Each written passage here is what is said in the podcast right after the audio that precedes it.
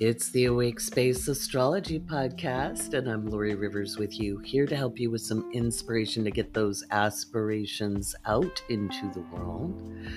I hope you had a good long weekend, and if you didn't and you have to work today, let me be your co pilot.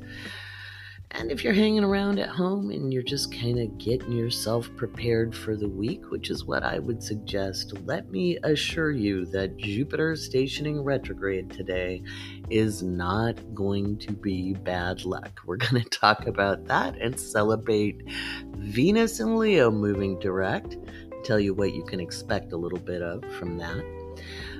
In general, most of the astrology moving through the next week or so actually isn't too bad. There, there's some stuff, and most of that stuff is going to be today, Monday, because anytime a planet stations, it tends to be a little bit interesting, whether it's moving in a direct or a retrograde motion. Anytime a planet or luminary changes signs, it tends to be a little interesting and uh, that means our lunations. And those are going to be a little intense on monday and tuesday and wednesday. And then things even out just a little bit. And when i say even out it doesn't mean there won't be stuff going on in the world. I'm just saying the level of intensity that we are used to decreases a little bit and as patrons know, I do a crunch report every couple of days. You know, once in a while I miss one, but in general, I get them out for when the moon changes signs, and that's every two and a half days. And the crunch has been pretty high most of the year. Most of the year. Somebody said, When is it going to go below 50? And I said, Well, there, there's one or two spots in, in 2024. And there's a couple of spots in 2023. In general, though, it's an average weighing in some, you know, intense moments over a series of days. And in general, we're a little bit lower after Tuesday. After Tuesday, there's there's some stuff on Wednesday but it's not as bad as it could be. And part of that is because Mars isn't making any crunchy, crunchy aspects until October. That's part of it. That's part of it. It's not the whole story, but it's part of it. We also have uh, a little bit of a window a little bit of a window until the equinox. And that's that's why in the horoscopes, for those of you listening who get those, in your planner, I give you how to prep for the weather coming. Because around the equinox, which is September 23rd this year, we tend to see strange weather brew anyway. In fact, my grandfather was a lover of the sea, and he he was very avid in his fishing. He was a commercial fisherman in the summer. It was kind of his retirement gig. In fact, his boat was named the Medicare 2. And um, he would always tell me when I was I was a little girl, like seven or eight, he'd say, "Beware the equinox. Don't take your boat out." I'd be like, "All right, I won't, Grandpa." Um, I love how he figured I would be the fisherman in the family because I was the only one who was good at it as a kid. he was so egalitarian, my Aquarius grandfather. But um, anyway, beware the equinox because it's going to start brewing some very strange weather. We might have weather before that, but the weather really starts building uh, around the equinox and then through October because we have an eclipse in October. Not to freak you out or anything. We do. And I'll talk about that before we get to it, but not in this episode. In this episode, we're going to talk about how to make the most out of the Jupiter retrograde. And then we're going to talk about how it's just not going to be fun for Donald Trump in 2024. I'll do part of that here and part of that in a patron only episode because I have a rule. If I'm going to get trolled, I'm going to get paid. So for the really juicy political stuff, I put that in Patreon. And uh, so none of these things will be a surprise. I, don't know about you, but I'm getting really tired of people like being like, "Oh, we knew he'd get his all along," and I'm like, "Oh, I have comments in videos from 2022 before the January 6 hearings of people begging me to find out if he was going to face consequences. No, people didn't know. You know, they didn't. Ah, amnesia, historical amnesia. Isn't that funny how that goes? I have receipts, as you know well. So that's what we're going to talk about. We're going to talk about making some good financial use of Jupiter retrograde. Talk a little bit about the economy moving into 2024 and how you can prep as best you can for it. And I can guarantee you, not not having a latte now and then is probably not gonna not gonna help you as much as some of those financial experts want you to believe. Um, yeah. And then we'll do our patron shout outs we'll do some astrology q&a and I'm, i've got i've got a little something special for a little one named charlotte because she likes to listen to auntie laurie uh, she is the daughter of one of our patrons and community members alicia and uh, so i thought i thought i'd give charlotte a little a little shout out here on the podcast since she tends to take mom's phone to listen to my videos from from TikTok.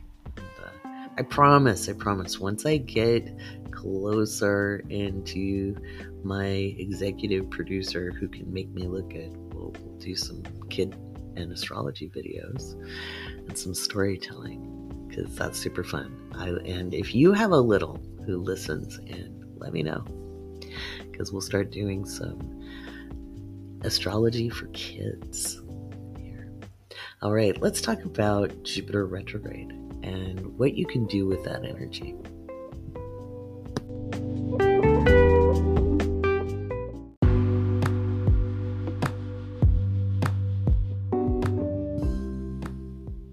By the time you guys listen to this podcast, Jupiter is retrograde.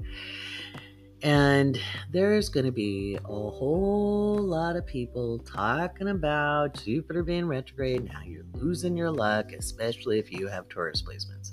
No. Let me say it again. No.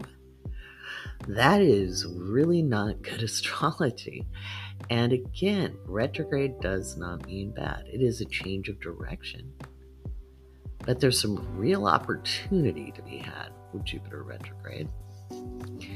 And it isn't necessarily bad. Now, it will be interesting, especially Tuesday, because we'll probably wake up to some very interesting financial news that probably involves an oops, we missed something.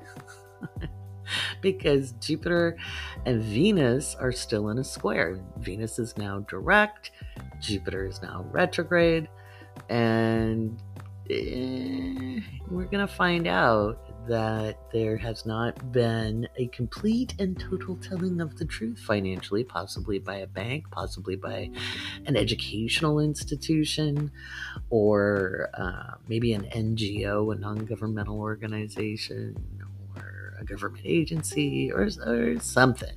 Something. We're going to find out there were some fibs um, when it comes to some financial stuff. We might uh, hear about, oh, things don't look like it's going to be as bad a recession because the job numbers have stabilized, which means, which actually means uh, there's less people getting employed.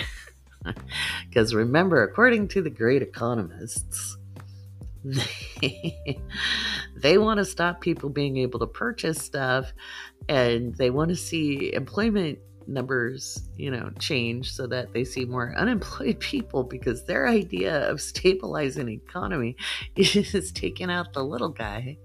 I laugh not because I think it's funny, but because I see it as so ridiculously short-sighted and and sociopathic, you know. Uh, because that's who's making the decisions. Good old sociopaths. Um, God seriously, that they think that's how you run a civilization is just absolutely mind boggling. You know, that it would somehow be radical to think that people deserve food to eat, a roof over their head, and a baseline of economic security. Uh, that that would be radical. it's just it's crazy sauce. But anyway, with this Jupiter retrograde, we're probably going to have some weird news. But on a personal level, you can actually take advantage of this. Does not mean you're out of luck, especially if you have Taurus placements. Um, it may have been exaggerating some of the stress in your life. You might have felt like you were an ant and Jupiter was the magnifying glass and you were getting singed uh, so this should take some more pressure off you with Uranus retrograde and Jupiter retrograde and Taurus. If you're Taurus rising, Taurus Sun, Taurus Mercury, Taurus Venus, Taurus Mars, especially, uh, you should be feeling a little less stressed out. It is a good time to kind of pick back over things you thought you missed out on. Okay. Now, I sent out the monthly planner to everybody who gets horoscopes and up as patrons. And at the end of every section, you get a section a week. Okay, so you get the main monthly planner with the calendar and the astrology, and this one has a little remember to do list when it comes to Mercury retrograde, and I give you the new moon affirmations. And we got a new moon coming up on the 15th of September, or 14th of September. Sorry, 15th is Mercury direct. We're almost there. Aren't you glad Mercury retrograde doesn't last very long? I've honestly been enjoying it. I'm getting so much stuff done. Uh, but at the end of every planner, I write a little inspirational piece. And in this one, I wrote, There is always another ship at the dock.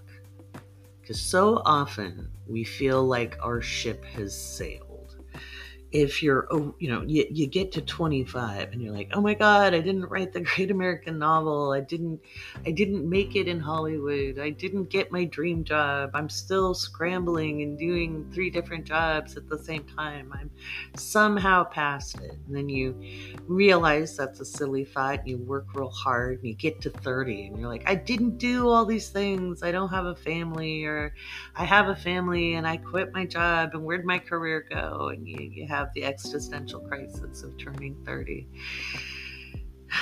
and the older people in your life if if you've got good ones around you're like hey it's just begun. You know? You get to 35 and you're like i don't even know what i'm doing anymore. Um you know?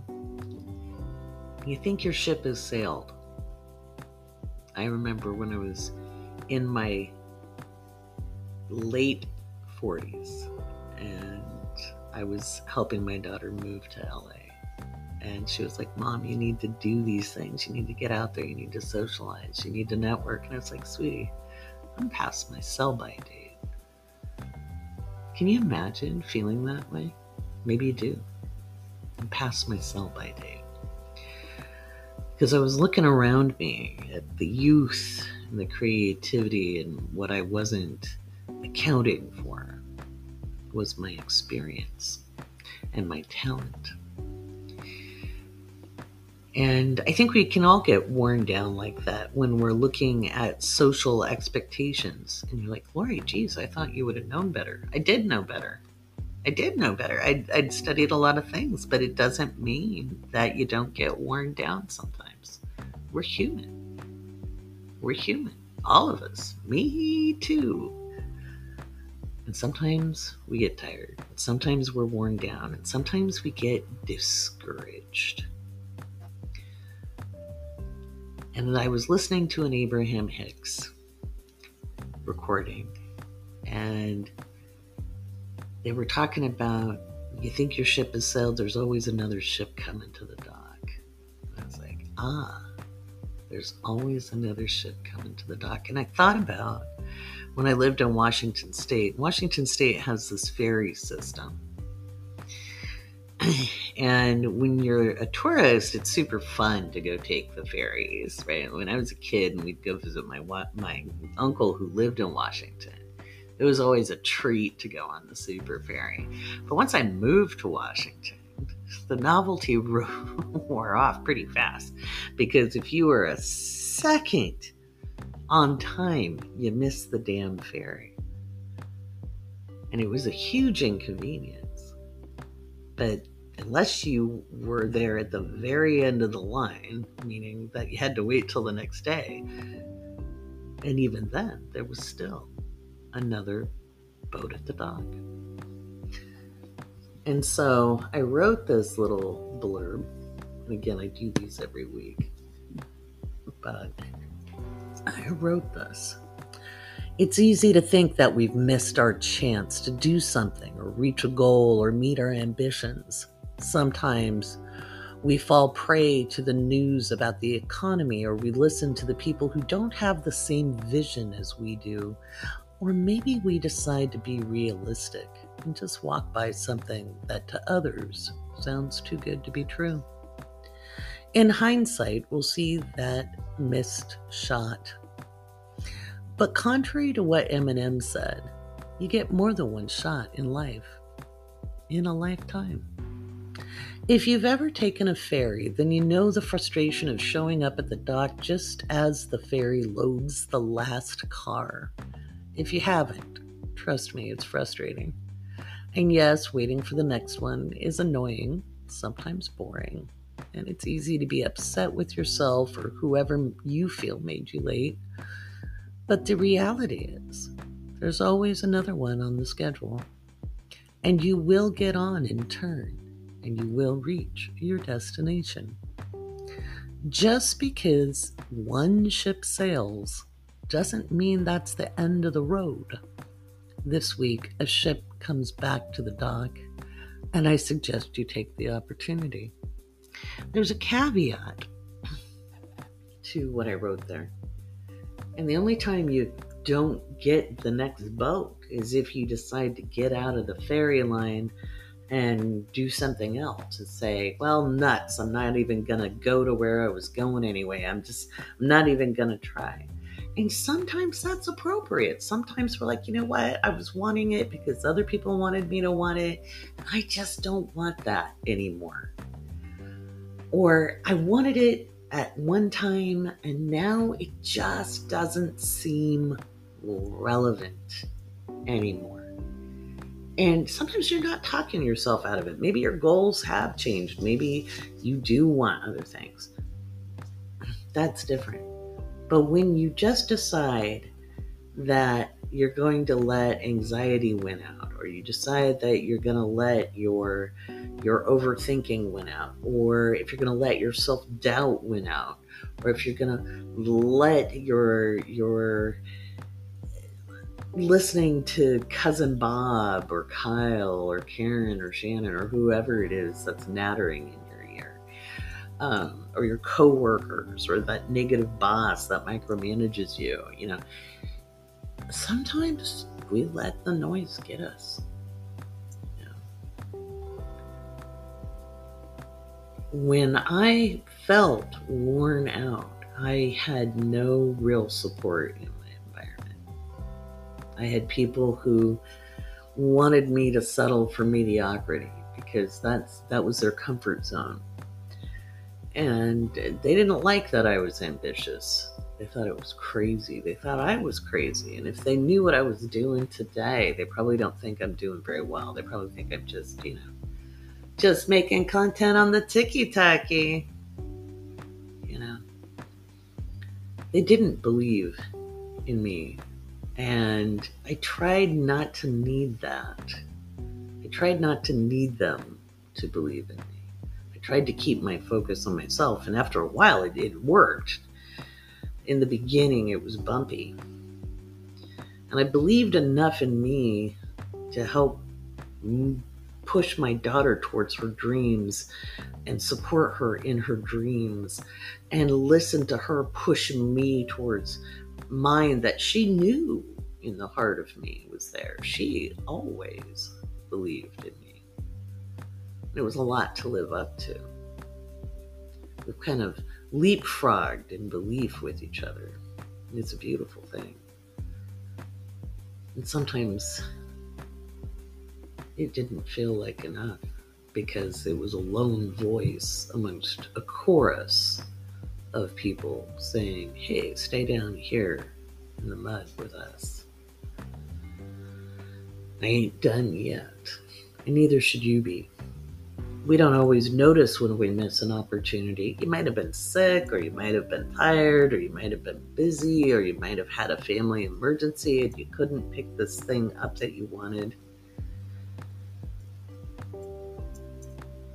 And it would have been within this last year. It would have been during the time that Jupiter was direct. This isn't an old desire that you're picking up. This isn't something from when you were a kid. This was something from this year that you might have had to say no to. It might have been a job, it might have been a business opportunity, it might have been a vacation, it might have been, you know, getting into the right doctor, it, it whatever. Whatever, it depends on you. Don't don't second guess yourself when you go back and you look over and maybe you could reach out to a contact again or go through your emails and see what you missed communication wise. If you're like me, I have a busy inbox. And on my list of to dos is to get a personal assistant to manage those things for me. No, don't apply. My daughter and I are going to handle that at the end of the year. We have plans, we do. You get more than one shot in a lifetime. I promise you. There's been plenty of people who started getting it together later, getting it together for their ambitions. I don't regret the time I had to struggle to find my feet. I don't regret the hiatus I had from ambition that I took to raise my kids. They were always my joy. It wasn't the raising of them. It always bothered me that people thought it was the kids that were the problem. What the problem was was a lack of social support. Kids were my joy still are. And a lot of people had a problem with that. Like, I, I don't understand that. I chose to have my children. I like who they are as people. I always have. They're pretty cool. They were cool then too, even when they were snarky and even when they were poop heads. They were my joy. So you've you've had opportunities that you may have missed you might have missed a detail or two, or you might have been really busy, or you might have been dealing with stuff. There might have been weather that got in the way. There could have been a lot of things. It could be something fun. It doesn't even mean it has to be financial. So there's that. Jupiter stays retrograde for a couple of months. It's like four months. And it gives us the opportunity to go back over old ground you know, go glean the field, so to speak. Go look for lost treasure, missed opportunities. Also, a time to kind of go back over where we're leaving money on the table, especially since Jupiter is in Taurus. So I know, I know, I know you're going to hear so much about cutting out the lattes, especially in pumpkin spice season really? But cutting out the lattes, cutting out the luxuries. You don't need this. You don't need that. Stop your avocado toast. Blah, da, blah, da, blah. Tighten your belt. Like I said in the introduction, sometimes when you you get to a certain point, if you tighten your belt, you're going to get cut in half, right? There's nowhere to tighten. And I think a lot of people are in that position. So, and I've been there. I mean, that's what started me being entrepreneurial.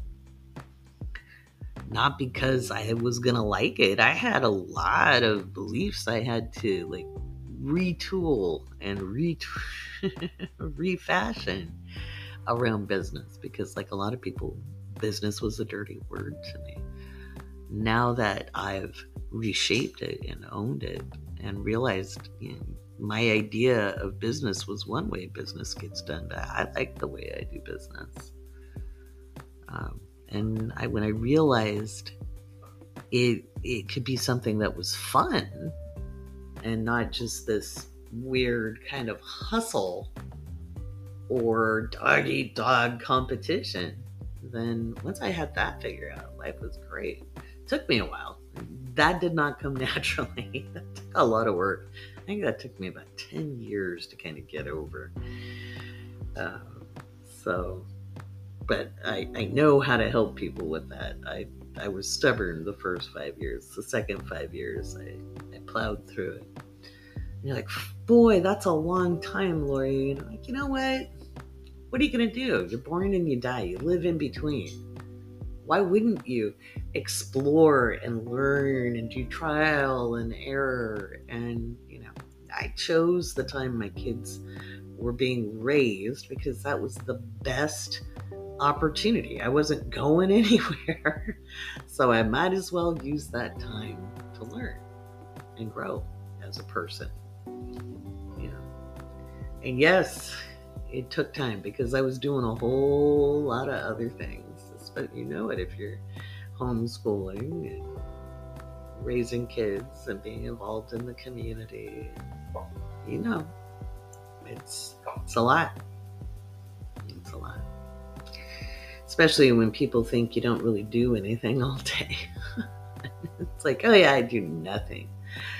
Oh god. Anyway, ah, oh, the good old days. They do not exist. Life is good now, though.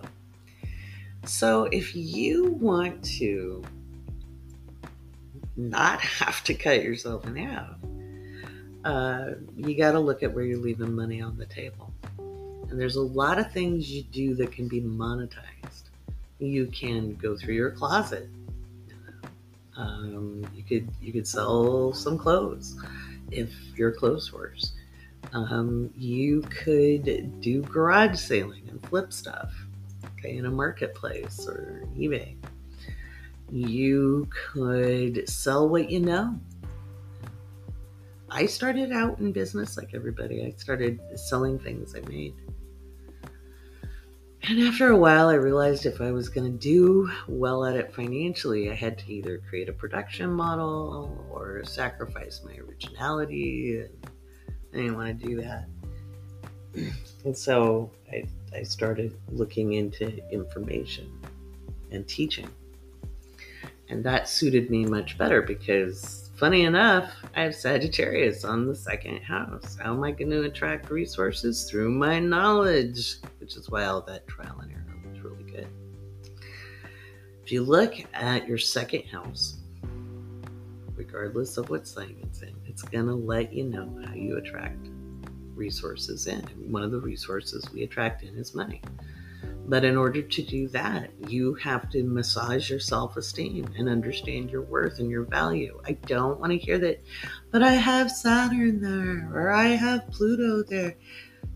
If you have Saturn in the second house, you are masterful at creating systems to earn income. If you have Pluto in the second house, you are able, you are like the MacGyver of finances. Okay. You are resilient AF if you have that natal placement. Okay. I want to hear it. Okay. Stop listening to the people who constantly tell you a hard luck story through astrology and give you reasons to not ever, ever try something new and understand your value. Oh, well, I, I have these planets there, so I'm screwed. I'm not even going to bother. That is self oppression. Don't do it. Okay. Can that interpretation be true? Yeah, if you let it. If you let it. It doesn't have to be true. There's another way that energy expresses. Does it does it automatically change the minute you get told that? Like, is it gonna is there gonna be a magic shift after listening to this podcast? Probably not. It takes a minute to repolarize that energy energy or to you know give it some cpr in the right direction it takes time and practice i know everybody wants just add water a la peanut butter sandwiches we've got magic but sometimes things take time that's just that's just how it is that doesn't have to take that long right one of the first things you've got to shift though is your mindset. You got to believe, like, okay, I missed that opportunity, but did I miss it for good? I don't know. Let me explore that. That is also a Jupiterian theme. Explore it. Let me go find out. Maybe I can get this done. Maybe I can give another shot at it. Right? Maybe I can try again. Just like you didn't walk the first time you tried as a baby, right? You took a step, you fell on your butt. You took a step, you cr- fell on your butt. You crawled for a minute because it felt safer, and then you tried it again. Look at you, you're doing it.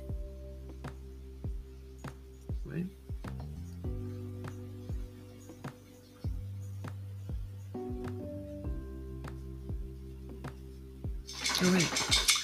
Oh, there's a Malcolm shaking it off. Be like Malcolm, shake it off. I put in the horoscope planner some ways you can get ready for winter. I would use this retrograde period very much so to get ready for winter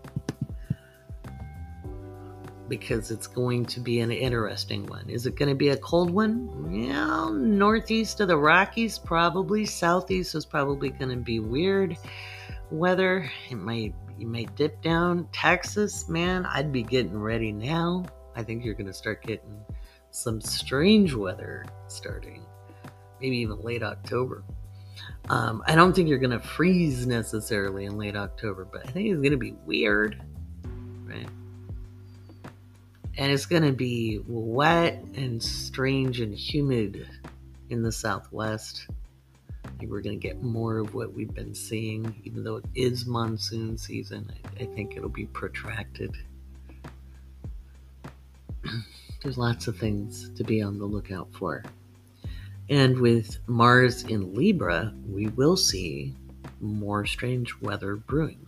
It, it's just going to either bring in high winds or move in storm fronts that cycle. It's going to be strange, especially towards you know, after the equinox, around the equinox, after the equinox, and into that full moon. so use Jupiter to find missed opportunities. All right. I don't want to run out of my recording time here on the Spotify for Podcasters app, uh, which is pretty convenient to use, but I can record in 30 minute segments here on the browser it's just easier for me to record this way. When I use Zoom, it's just like all one thing, which you get in your um, patron only podcast. Is it's a little different audio file. That's why there's no music under it because I record it after I record the podcast, and it's 2:13 a.m. right now. So let me get to some patron shoutouts and uh, don't not listen. There's good stuff in there too. And then we'll talk about Trump in the spring of 2024, and we'll do some astrology Q and A at the end.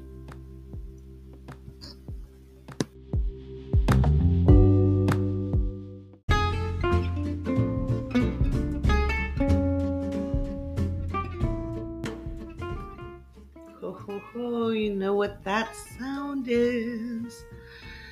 Oh, as always, my eternal gratitude goes to those of you who stay with me as patrons. Big thanks. I love you all. Let's see. I always announce our brand new patrons. Um, if I haven't announced you, it's because you've been with me for a while, but know that you are in my heart forever. So we've got Juliana Marguerite, We've got another Marguerite. We've got Kristen, Paula, Christy, Nancy, Angela, Gabriella, Emily, Jessica, Katrina, Lene, Sarah, Alma, Deborah, Marilyn, CM, and Vivian. Welcome, welcome, welcome. So don't forget, um, you still have time to upgrade to the Planet of the Month Club or join if you're not a patron. We are looking at Chiron. We are looking at Chiron on Saturday, September 9th at 11 a.m. That is going to be a really, really good workshop, guys. I've already assigned the reading material. Now you get the Chiron guide if you're a patron already. And if you haven't read through my ebook, you really, really should. Um, because it really helps put Chiron into perspective. But uh, I'm going to dig a little deeper as well in the workshop. And I think you'll find that fun. It'll keep us active and engaged all through September. and then, uh, then we move forward move forward in October with Uranus. How, how appropriate for spooky season. So remember, you get special discounts on the Saturn workshop beyond the Saturn return, the Saturn cycle, understanding life cycles. You don't have to understand a lot about uh, about astrology to get a lot out of this class coming up. We're talking about the seven year increments of the Saturn cycle. Patrons get different discounts depending on your tier, from the 5 to 22 tier, I believe. Don't quote me on this. Go check in Patreon. If you'll know, you'll see the announcement in your tiers. Go through the posts. All right, they're, they're from last week, so or the week before. Anyway, go look. Go look. I'm the absent-minded professor. Mercury is retrograde. Go check it out because it's big savings. Big savings. Um, I think it's Planet of the Month Club, and I get the course for 33 bucks. You know, and uh, the tiers from the horoscopes to mystery school, I believe, get get it for a hundred bucks off.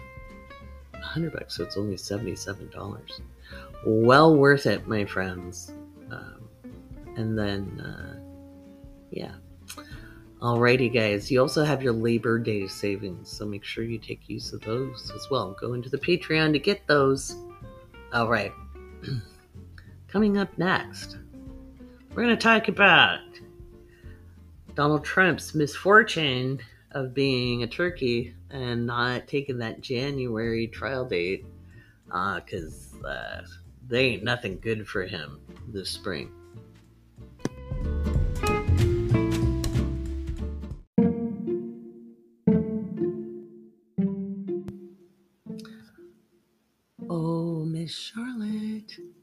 You listening? Thank you for listening to Auntie Laurie. And if you're a little or a big little, a kid who listens to the podcast, I want to thank you too. I hope you find it interesting. I try to be very mindful that you're listening. And I hope you enjoy it. I hope you have things you get to think about, to know that you always have time to decide who you are. And you get to learn and grow, and mistakes are part of life, and not to be too hard on yourself. It's important to be kind to yourself, right? Important to be kind. It's okay to be frustrated, that's normal. But the very best thing you can do to make the world a better place is to be kinder to yourself. Yeah. And that doesn't always mean we get our way. And it doesn't always mean things work out and we still spill our milk or drop our popsicles or the dog eats our cake, things like that. That still happens. Sometimes those are just bumpy and crunchy times. But it's okay to take a second, take a step back and go, well, bummer. That wasn't very fun, but I have a chance to do things a little differently next time. And maybe think about how how you might approach something differently. Right? I learned not to run carrying my popsicles when they were melting because they slid off and they fell and the dog did eat them. I was about 6. So I learned to stand kind of still and in the shade. It was a good move. Sometimes things don't go our way but sometimes they do.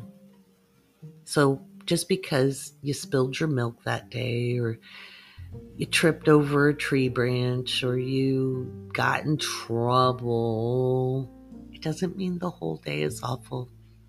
You can take a breath, a nice deep breath, take an exhale, and you can even shake it off, just like Malcolm does. You know Malcolm, my dog.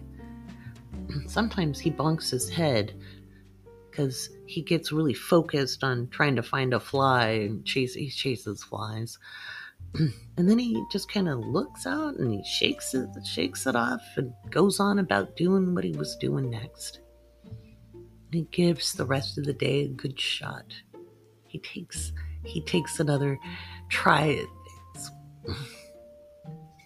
it's important to give yourself a chance and try again in a better way, being kind to yourself and other people. I hope you have a really good day today, guys. Thanks for listening to Auntie Laurie.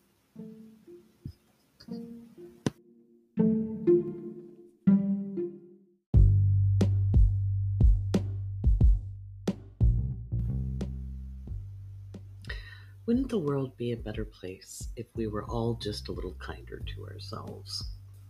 we wouldn't need to do dominance and control. I'm not convinced it is the default setting for humans. I think we've enculturated it. so that people think that might makes right. Been watching the debacle of Burning Man, and I'll talk a little bit more about that at the end of the podcast. And, you know, I'm betting there's a whole lot of people there who wouldn't be Trumpers and would think they'd have nothing in common with him. And yet, they're single minded. I want to do it. It's my right. I want to. Is the very same attitude that good old Donnie has. It's really interesting to watch that selfish, selfish attachment to I want it and I'm going to take it. You'd be like, Laurie, how could those things have anything in common? They, have a lot in common. A lot in common. Because it, that's a really fragile ecosystem. There was a warning it would rain, it was a known factor. They did it anyway you know, because damn the consequences. They'll be tough and self reliant or artistic and free in their expression. and now they face consequences. And some are upset that there are people saying, well, you know, none of us are consequence free.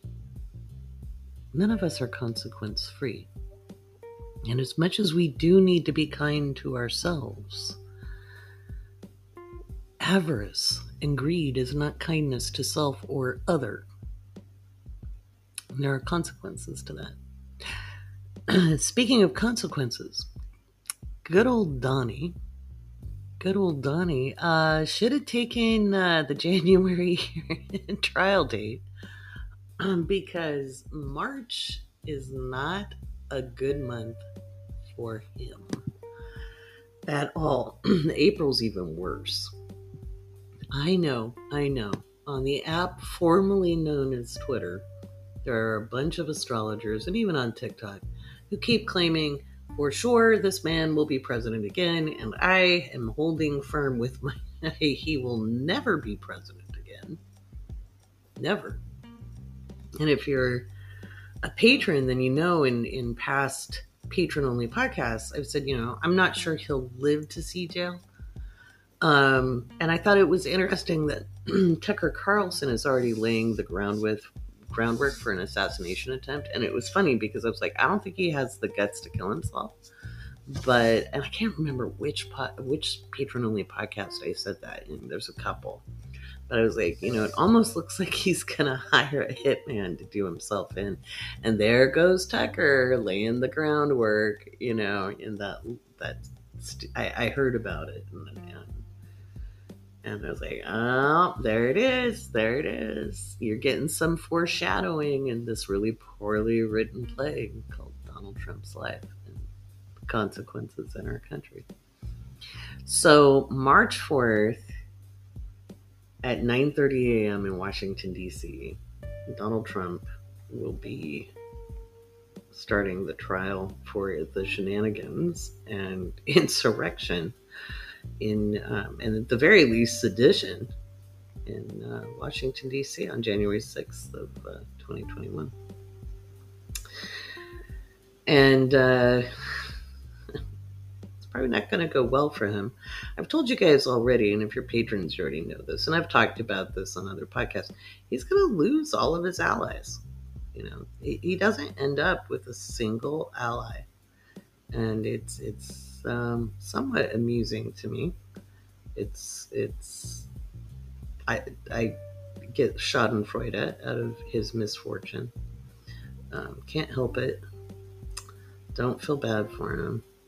Um, because, you know, when you have consistently treated people poorly, because your self esteem is so truly low. I know you guys think he thinks so highly of himself, but there is something there where he's just like I mean, I'm sure his dad was I know he was close to him, but there's a cruelty there, an association, um, a weakness there. And it's just um it's not cool, you know? So hang on, I'm I'm looking at I'm looking at the transits here. Trying to get to it. I know I took screenshots of those dates and times. But yeah, so good old Donnie is going to be reaping some really interesting consequences. And it's going to be weird between um, between now and then too. But most spectacularly, and this this cracks me up beyond anything, is um, is not only is his hearing expected the last four to six weeks, but four weeks from the start is the great eclipse. Four weeks from the start is the great eclipse. And it's it's it's visible, folks. And what have I told you about eclipses? If you're new, you can go back and listen to a lot of episodes. I don't I, I make an episode a week without fail. And eclipses are not malefic unless they're visible. And they're not really malefic to you as an individual unless you've held a position of actual leadership. And and we're talking about, you know, president, CEO, you know, but eh, you know, I guess maybe head of the PTA might might be it. Um but you know, not always. It, it's it really seriously would be you know, somebody who held global significance. And so, whether we like it or not, he was an elected leader and he is facing consequences. And remember, he did look at the eclipse in 2017, um, which that that doesn't bode well either. But he he he's kind of in for it.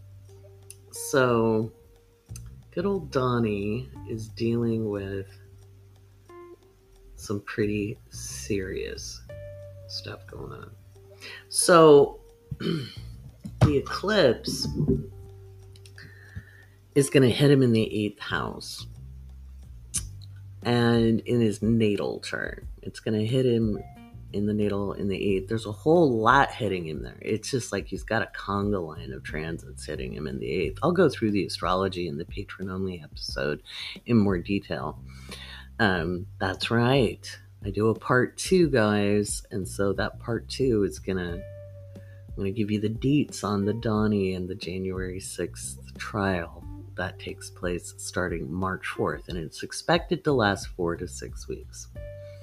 It might last longer.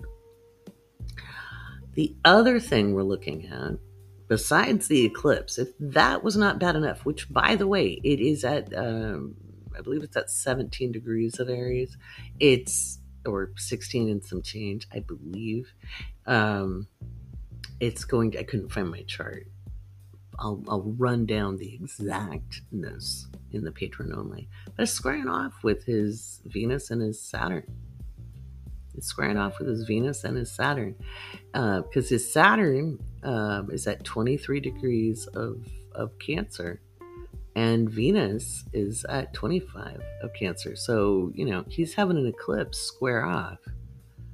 It, it doesn't bode well going from, you know, and he's he'll lose whatever comes out in that will actually break the hold he has on a lot of the people who followed him. Okay. A lot of the people who are diehards will be shaken by testimony that comes out in this hearing. Um, now, he's not going to lose every last one of them because, you know, that's just how it goes. But there will be a large percentage who are completely disillusioned with what he's bringing to the table in that trial. So it'll be pretty damning evidence that shows up on top of it, on top of it, if this trial goes, um, now that will be April 8th. Okay. If it makes it to April 22nd, which is a Monday, by the way, April 8th is a Monday. If it makes it to April 22nd, we have the Jupiter Uranus conjunction, and that's in his ninth house, applying to his 10th. And I know there's a lot of astrologers who are going to say, that'll be so good for him. No, it is not so good for him because it's going to magnify, absolutely magnify his legal issues. Jupiter going through his ninth house is not helping him. I'll talk about that in more detail as well. Um, yeah, this you couldn't have picked a worse time. He would have been so much better off accepting the January hearing um, than than moving into this. Now, yes, Pluto will be in Aquarius, still not quite in his sixth house because his sixth house is uh, at one degree. It well, it'll be touching on it, and this may this is this is going to put strain on his health probably his cardiovascular system you know again i just don't think he's he's obviously not in great health and there's no way in hell he's 215 but you keep keep dreaming. Dream on dream on. But um yeah. Now what's gonna happen between now and then? Yes there are a lot of trials coming up and trial dates and um, I don't have them all right in front of me, but I'll, I'll apprise you as we get closer into some of it. But with Venus stationing direct in his 12th, this is going to, he's been able to hold off a little bit of things. Like he's got his stalling tactics. They're not working great. They're not going to work great coming up now that Venus is direct either. It doesn't help him a whole lot. And with Mercury retrograde in the first house, you know, a normal person they'd be self-reflective. I don't i don't think he's all that self-reflective. I don't think he's all that cognizant to be honest. Um but um he's probably gonna be a hurting person coming up in uh, october november it doesn't doesn't look all that great for him either. So remember, I told you his kids are gonna roll over on him. He's losing every damn ally he's got, and and there's no way in hell he's gonna be president again. Um, I don't I don't know that he'll make it through this, but um, it's certainly very interesting. And, and you got to remember, you know, in 2025, you know, he's to have Saturn, you know, even end of 2024, he's got Saturn moving into his eighth house. That, that's not a fun transit either, especially if you're an unaware, ornery human being. It, it, can be hard enough to go through that transit, you know, when you're conscious, you know, but you can make a lot of good out of it. I, I don't know that he's got that ability. So there's that. Um, while I'm looking at this, let's take a look at Mitchie's chart. Because Mitch isn't doing so well. And and I've kind of talked about this on some live streams, and I know I think I talked about it in Patreon before. If I didn't, I know I've talked about it live. Um, let me do a quick little search here. Uh, uh, uh. Let's see. Let me go. Let's see. We'll do a little search here. I'm looking on AstroSeek. Just look up Mitch McConnell. Come on. There we go. Let's see. Can I just search the name? Oh, I do not want to seek that. I want to search by the name. Hang on a second.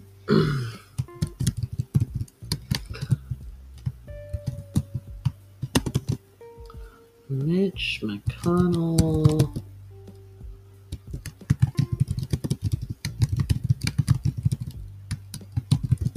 All right, let's see if I can get that here. I don't think we have a birth time for him. I'm not sure. But let's see, let's see, let's see. All right. I hope that's not what I was looking for.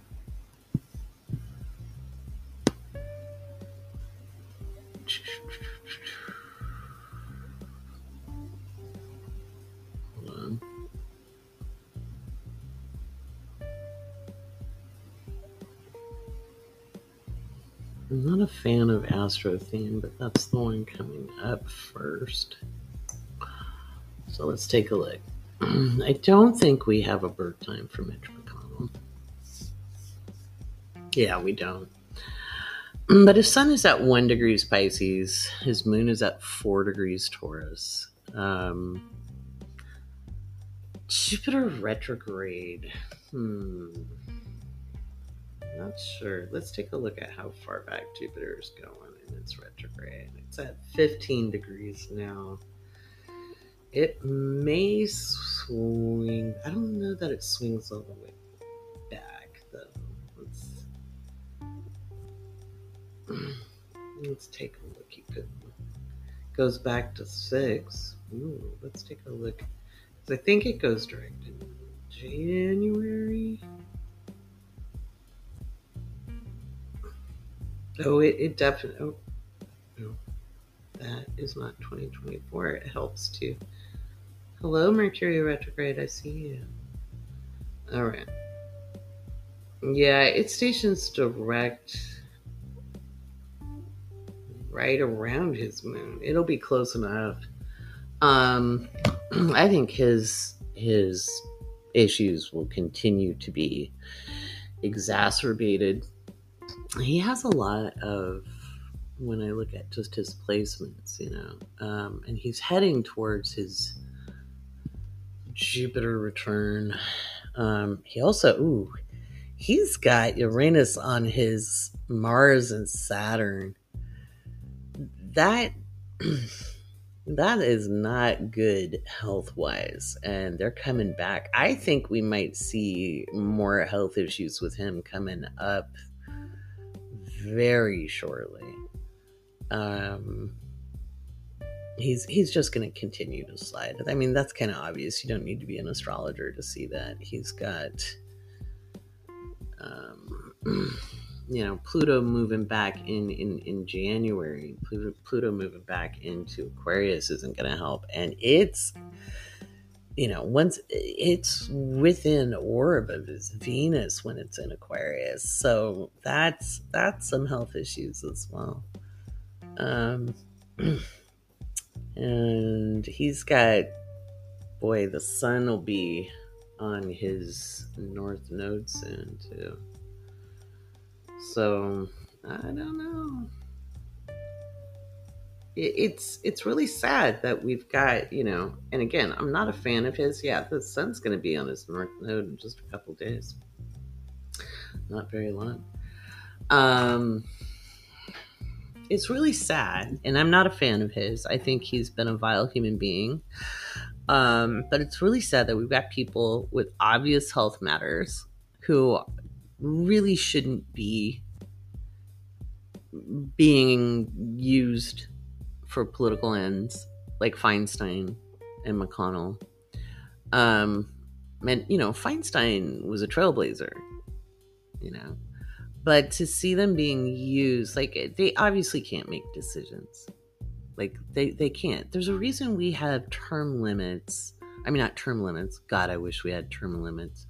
There's a, there's a reason we have an age limit for for running for office because people need to have a little bit of experience under their belt. They they need to have had you know some qualifications of some kind. You'd hope. I mean, obviously MTG is an exception. Boebert, you know, boy, did the people who wrote that Constitution not fill it out enough as far as what qualifies you.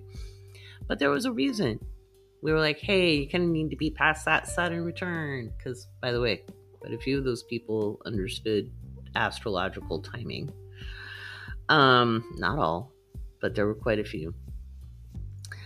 And at the same time, so when we say, hey, when you get to a certain age, you really shouldn't be there. If you're in a cognitive decline, you really shouldn't be in an office that makes decisions for people. And people be like, that's ageist. And it's not ageist.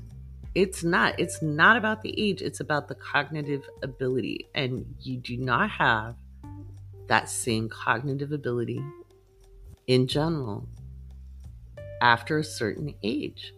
That's why we have retirement ages.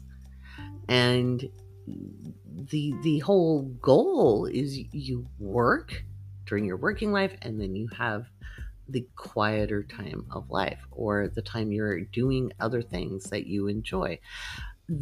That many people, I mean the report that came out, there was there was a leak that there are so many people in Congress okay, both the House and the Senate, on dementia medication. ah, um, that should not be okay because that means they're actually not making the decisions. So it begs the question, and this is the question we don't hear. We keep hearing, oh, at their age, should they? And it's like, no, no. Who, why are we not hearing who is making the decisions then? If they cannot make a decision because they have dementia, who is? Who is it? Is it the lobbyists? You know, obviously. Um, who who is making that decision? Um, is not good.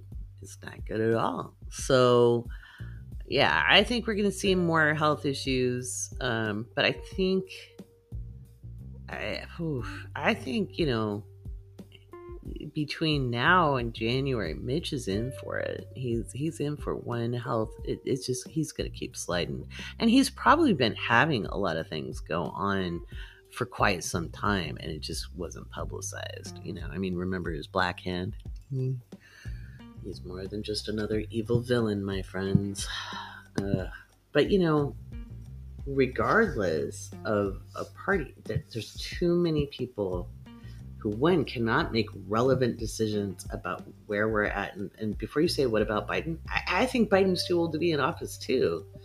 And while we're looking, I, am concerned about his health. Uh, he's made it through some pretty gnarly transits. Not gonna lie.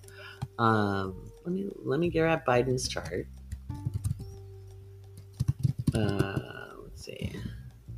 Yeah he's he's made it through some pretty gnarly stuff, but I, I, ugh. and again, I'm not I'm not an entirely huge fan of of Biden. Um, he he was the better alternative. You know, um,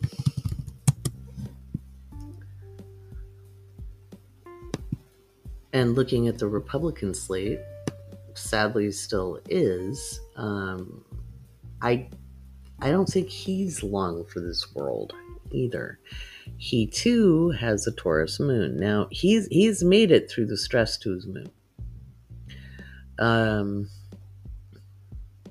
I'm just looking. Yeah, he's got he's got Uranus opposite his Mercury.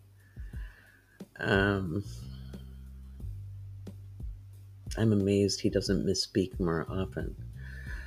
And he's going to have Uranus next year. Oh, God, please tell me that's not during the election. I really want him to at least make it to Inauguration Day because remember, we're, we're in a constitutional crisis. You know, so you know, don't think we're not. We, we already are. Um, let's see. 2024. oh my. Oh my. This is nuts. Mm-mm. Okay.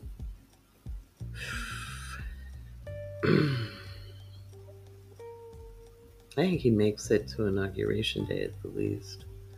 Um, so that's that's pretty good. 2025 might be Oh, wait. 2025 would be inauguration day.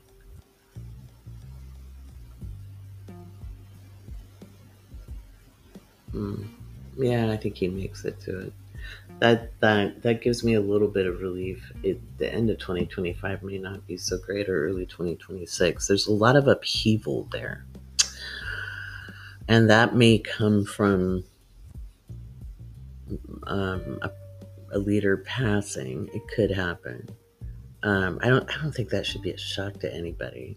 You know, um, our Constitution covers that, though. I don't know why people worry about like, oh my God, you know, the vice president will assume. Um, but we really need to make sure we've got a handle on on the House. You know, and and not just electing somebody because oh I know this candidate you know they've they've always been the representative that is not a good thing find a progressive candidate or somebody not just somebody who gives mouth music but like really look them up and then support the people who are doing because every house seat is up right in in 2024 so so that's what it looks like guys that's what it looks like. Um, it's a wild and woolly year. I'll, I'll be doing more of Donnie's astrology for patrons in part two. You can check that out on Patreon. That's right. Um, I'll put the link for that in the description here. Hopefully, I'll remember.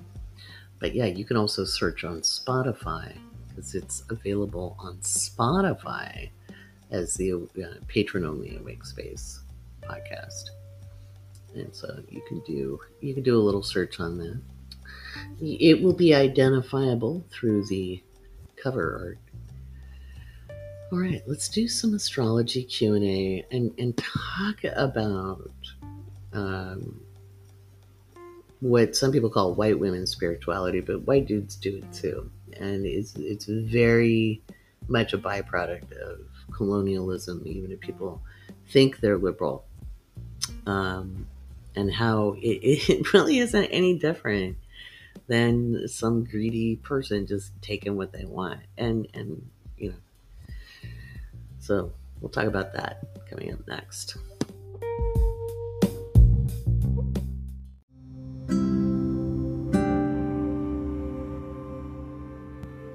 All right, let's talk about it. Let's talk about what people call white spirituality or white women. It's not just women, it's men too.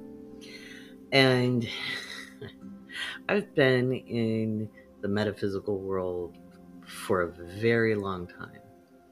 And one of the reasons I rejected it as a teenager was because of what they called seekers or the people, you know, the, the old hippies, because you'd meet some dude or chick or however they presented, and they would be wearing an African print or Native American garb and and pretending to be something they weren't. They would assume an indigenous name or a name from another culture because they were seeking and they they were taking. it, it is a post-colonial behavior and in this guise of connecting to the universe and and these people will do things like take ayahuasca and and and and is it everybody that takes ayahuasca no I'm talking about a very specific group of people. Um, there are those who, who do it properly and go to an indigenous person who that's what they do, and, and that's a different story. But I would I used to just run screaming from this, and it made it very hard to have this calling to be in metaphysics and then trying to find good resources, including the books. Because there'd be somebody, you know, the Cherokee princess story, right? Where, where somebody's like, my great grandmother was a Cherokee princess. And no, no, no, that, that wasn't it. Um, that, and even if they were, if, if you weren't raised in the traditions, eh, eh, if you wanted to go back and learn and you were uh, you know, adopted in and you went through proper channels, but just by making the claim, eh, it's just a dicey path. And I get the fascination. And there's a difference between cultural exchange and cultural appropriation. Okay. And cultural exchange is where you have an honest exchange between people from two different cultures. And cultural appropriation is saying, I like it, I'm taking it. I want it, I'm taking it. And that is down to the dominance and control of patriarchy. And I don't care if you're a woman or a man or them, I don't care. It's not okay to just be like, I want it, I'm taking it. You know, and then at the same time going, hey, I'm gonna, I'm gonna become one with the universe. If, if you could be one with the universe and not destroy an ecosystem, a fragile ecosystem at that. You can be one at with the universe, just sitting in meditation. You don't have to ingest things. You know, the idea that you have to take a psychedelic to learn empathy, I, that's a problem. That is a problem. That is a problem that is not discussed enough. And so I look at what's going on in Burning Man and I'm like, this is why people don't like us. This is why it's hard to hold credibility. Because I'm sure there's a ton of people running around talking like they know astrology. There might even be some people who are decent astrologers there. Because astrology isn't necessarily a spiritual practice. It can be. It can be included in them. It's it's not inherently, it's a system of understanding, a field of study. But gosh, I, I it, it's just it's so indicative. And recently, I had this reminder in in the month of August. I had this reminder because I ran into the messy bun man with with no shirt on, who had assumed another name. And has people fawning all over them for you know, their community vision. And to, the minute I met them, I, I knew. I, I just knew. And in fact, it really kind of shocked Casey because she was present with me. And she was just like, Oh, you didn't like that person? I'm like, No. No, I've been around and I can feel it. And I know the drama that comes down with us. And I know that it is not a healthy or, or appropriate appropriation. And it's sad that our own mean, when I say our own Western European traditions were wiped out by the Roman Catholic Church, you know, over a thousand years ago, in a lot of cases. You know, Scandinavia was the holdout, you know. Um, some of those traditions were kept alive in folk magic you know, magic itself, you know, doing witchcraft wasn't necessarily a religious practice, but some of the old beliefs got tucked inside of there. And and there are resurgences in different different groups.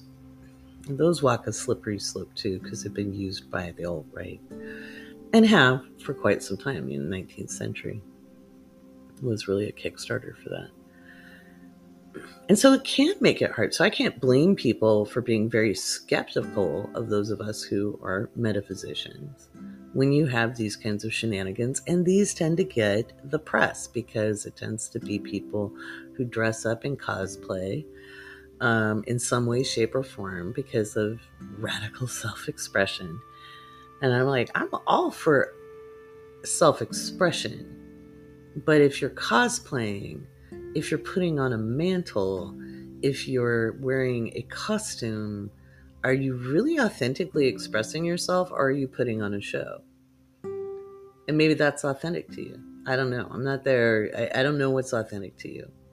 Um, but it can make it really hard for people like myself where I like t shirts and jeans, you know?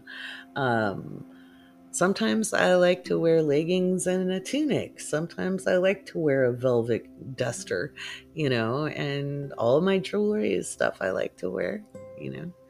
Um, I don't wear stuff I don't like to wear. I'm, I'm way too neurospacey to to put on things I don't like. but I don't know. Just some. I'm just. I'm pondering this one because it, it's. I don't have a great answer. And people say, well, they're entitled. That, but that's it, the entitlement. I want it, I will take it. That has got to stop. Like with climate change, it's not a joke. It's not a joke. We have got to stop screwing up the environment wherever we are and waiting for somebody else to clean it up. That's a bullshit move. Don't listen to the bad words, kids. Auntie Laurie is using anti words but it is. It's it's mm, it's frustrating. So i do judge and i think it's okay to judge. Judgment means to make a decision. And and hey if you're in that crowd and you're like well i don't want to listen to you anymore that's okay. Feel free. I think there are ways to blend our spiritual and physical reality in ethical ways and I think we, if we're going to be mindful, I think maybe, maybe it's a good idea to do some self checks. Just saying, just saying. pardon a heavy Saturn in my chart, but it's, it's self reflection is a really good thing.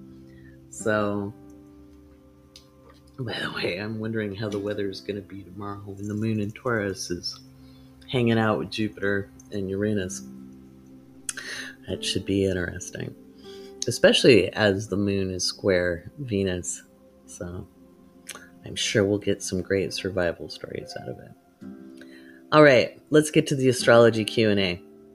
Alyssa asks, does having a day or night chart really matter when it comes to how certain transits will affect you? For example, I regularly see people saying a day chart will have good effects from Saturn returns, but night charts will have negative effects. Uh, I I think that is oversimplifying matters.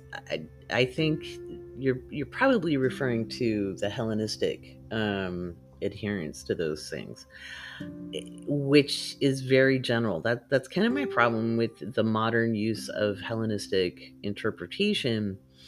Is you have to remember they didn't have the math to be nuanced they got the ball rolling, I think they would have been very excited by Al Biruni et al. for their advancements of mathematics. Um, but I, I think it's an oversimplification. I think every single person has their own unique experience. And speaking of Saturn, hey, I'm teaching a workshop next Sunday, the 10th, on the Saturn cycle and understanding that. You're not at the mercy of your Saturn return. You, if you address it consciously, I'm not going to say they're all easy. Everybody faces challenges. Everybody has to decide what they're doing. Everybody has to, you know, make decisions during the Saturn return. And those can be difficult, regardless of whether you have a day or a night chart. I, I haven't noticed a significant difference between the two. And I think you have to be really careful of the information you digest and, and you want to make sure you're not doing a self-fulfilling prophecy that's a good question though alyssa thank you you ask you ask a lot of good questions you'll be like wow i asked that forever ago but yes patrons get your astrology questions up there's no stupid questions let's see uh, Carrie asks, Hi, Carrie. Can astrology help us to determine the best places for us to live? Thank you. Yes, there's a couple of different ways you can do that. I think some people are familiar with astrocartography, and that was created by Jim Lewis, um, where you have lots of different lines on a map, and you can see where you, you might have better energy than others. If you've ever done a road trip or you've traveled to another country, you might have noticed you felt, physically felt different in different places. You might have been a little more outgoing somewhere. You might have felt a little quieter and more insular somewhere else. And if you take a look at your astrocartography, it, it might give you a little clue into that. Um, astrocartography was birthed out of the very old technique of locational astrology. Because when you change location um, and you you're there long enough, it it will kind of change the house layout for your chart. You always keep your natal chart, that's your interior life. But if you do relocate, um, usually it needs to be more than 100 miles. um, but if you do relocate, it can vastly change. And one of the reasons I got into locational astrology was before I ever became an astrologer, I I was a pretty introverted kid. I wasn't really that gregarious. I mean, I made friends and stuff, but I was pretty shy actually growing up in Oregon. And when I went to England, within about three months of being there, I became a lot more social. And when I lived in the Ivory Coast, I was social in a different way. And then when I got to Bahrain, I was just outright like gregarious, super gregarious. And I was like, it was just easy. I didn't have to try. And and I was like, whoa, what's up with that? So when I became an astrology student, I asked about it and I found out, oh, I can figure out how to relocate my chart, which you can do on astro.com and I believe on AstroSeek as well. And it's really interesting to see how that environment kind of changes how you interact with it because the houses show kind of how you interact with the different areas of life and yes, even if you have no placements, you still have all 12 signs and you have 12 houses, whether there are placements in them or not. That energy is still there. And for all of you who have studied with me, now you know why. All right. Thank you so much for that question. That was a good one. I love these questions. Keep them coming. Let's see. We have Adaptable Astrology Newbie asking, uh, what does it mean if your North Node um, 12th house for the north, 6th house for the south, Uranus in the sixth house, and Neptune in the sixth house are all identified as retrograde in a natal chart. First of all, the nodes are always retrograde. The nodes are always retrograde. Always. So they're retrograde because they're an interior theme, a reflective theme. Um, the nodes are also not planets, they're, they're calculation points um, Uranus and Neptune both spend almost half their time retrograde. Both Uranus and Neptune spend about five months out of every year retrograde. So it, it doesn't doesn't really mean anything horrible. Each one of those represents something a little different. So Uranus retrograde, and I'm assuming it's Capricorn. It could be Aquarius. but um you'd be like, how did she knows that? Oh, because we know where the planets have been. Uh, but Uranus retrograde is going to make you a little less um, disruptive in some ways. Um, you probably prefer a little more proven pathway, and you probably um, are inspired through a little more orderly process. And um, you might have you might have epiphanies, but like you're kind of late on them. Like you'll have a thought, it'll be a good thought, but like 20 minutes later you're like oh that's what that meant. Um, neptune retrograde gives you clear seeing. It makes you very very intuitive. So it's it's neptune direct gives you a really strong sensing ability like you'll be like i feel these things whereas neptune retrograde gives you very very clear knowing you know you might second guess yourself but once you learn to trust it you'll be like oh wow psychic AF. So there's that. Maybe a little more grounded in reality. But what is reality? She asks. All right. Um, let's see.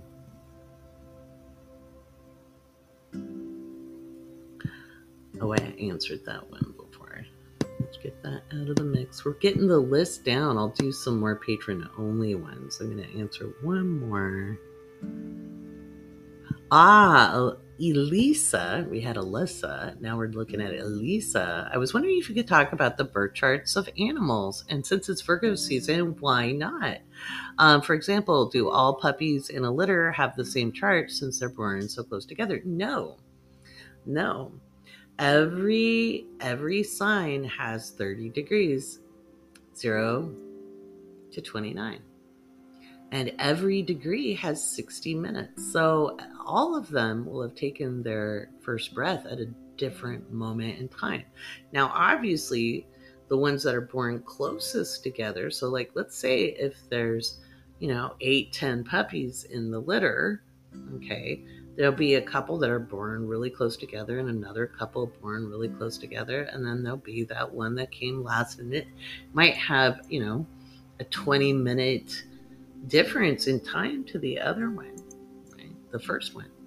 And so they will have, you, you know, notice they all have different personalities, but some will be more similar than others, right?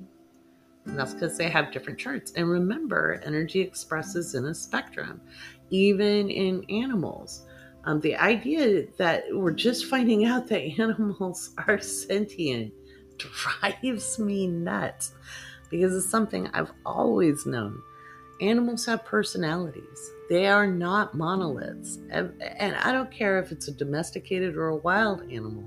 Not every crow is going to be the same as another crow. Not every puppy is going to be the same as its litter mates. They all have different personalities, and that will be expressed in the chart. But remember, you need the day, the time, and the place they were born to draw an accurate chart. I don't have the time for Malcolm.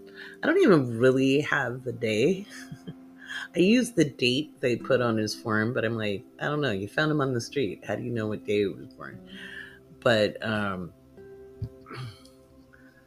I know he's a Taurus. I, I think they had to be close because he's he's he acts like a Taurus. So he is not food motivated. So I'm sure he has a different moon or something or rising. Um, all right, last one. Oh, okay, let's see.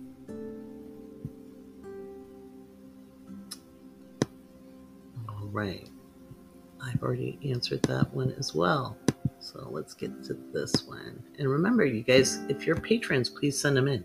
Sarah J asked Does astrology ever change depending on location, especially hemisphere? I've heard you say that eclipses only have an impact where it is visible. Are there other similar rules of thumb about how transits are impacted by location or whether it's night or day, or does the transit have the same impact on the entire globe? Um, that is a complex answer. So, astrology itself, again, is a system. So, I'm, I'm assuming you mean by like, does the meaning differ? Does the interpretation differ? Um, there are certain things that need to be visible to have an impact, like a comet or an eclipse. Those have to be visible to have the impact that people describe uh, for that particular event. Those are those are celestial events. Transits, like when Mars is in Libra, well, Mars in Libra impacts everybody on the planet or reflects the impact of the need, you know, or the search for justice or the search for fairness or weighing and measuring of the need to make decisions, the the need to collaborate, you know, the need to to work together, you know. Um, that that's going to be everywhere. Now, how that manifests. So, like when I'm looking at a chart, when I'm giving a prediction for the weather, and I start giving directions, you know, like, okay, in the southeast, it's going to be like this, and in the northwest, it's going to be like this, and in the Asia Pacific region. Those, I'm not necessarily drawing charts for those regions, but I'd be even more accurate if I did. I just don't have time. So I do, I do directional. Um, and it's a little complex to explain here on the podcast, but um it'll vary. It's not so much the day or the night chart it, it's directional. There, there's a whole lot of things. So there there are no rules of thumb in that. There's some really complex calculations we do to look at it. Um, but it's I, I honestly am not a big fan of the it's a day chart it's a night chart and this will be malefic if that's happening i, I think you have to remember when the Greeks were coming up with this, they didn't have a wide expanse of travel. They they didn't, you know, they hadn't circumnavigated the globe. And so and they hadn't done it north to south even. I don't think there's been enough research on on how things work in the southern hemisphere as far as astrology goes. Um, but I was taught by an Australian gentleman. He was my first teacher, good old William and we had discussions around that and it seemed that it was bearing out regardless of, of north or south when it came to global transits it just obviously you have a different climate. Obviously you have so there's going to be things within a theme that arrives if that makes sense. But I hope that answered the question really well. Uh, for more astrology Q and A and even more details about good old Donnie, uh, you can go to the Patreon forward slash the Awake Space and check out the patron only podcast, or you can hear it here on Spotify. I'm Laurie Rivers, and it's always it's a pleasure speaking with you.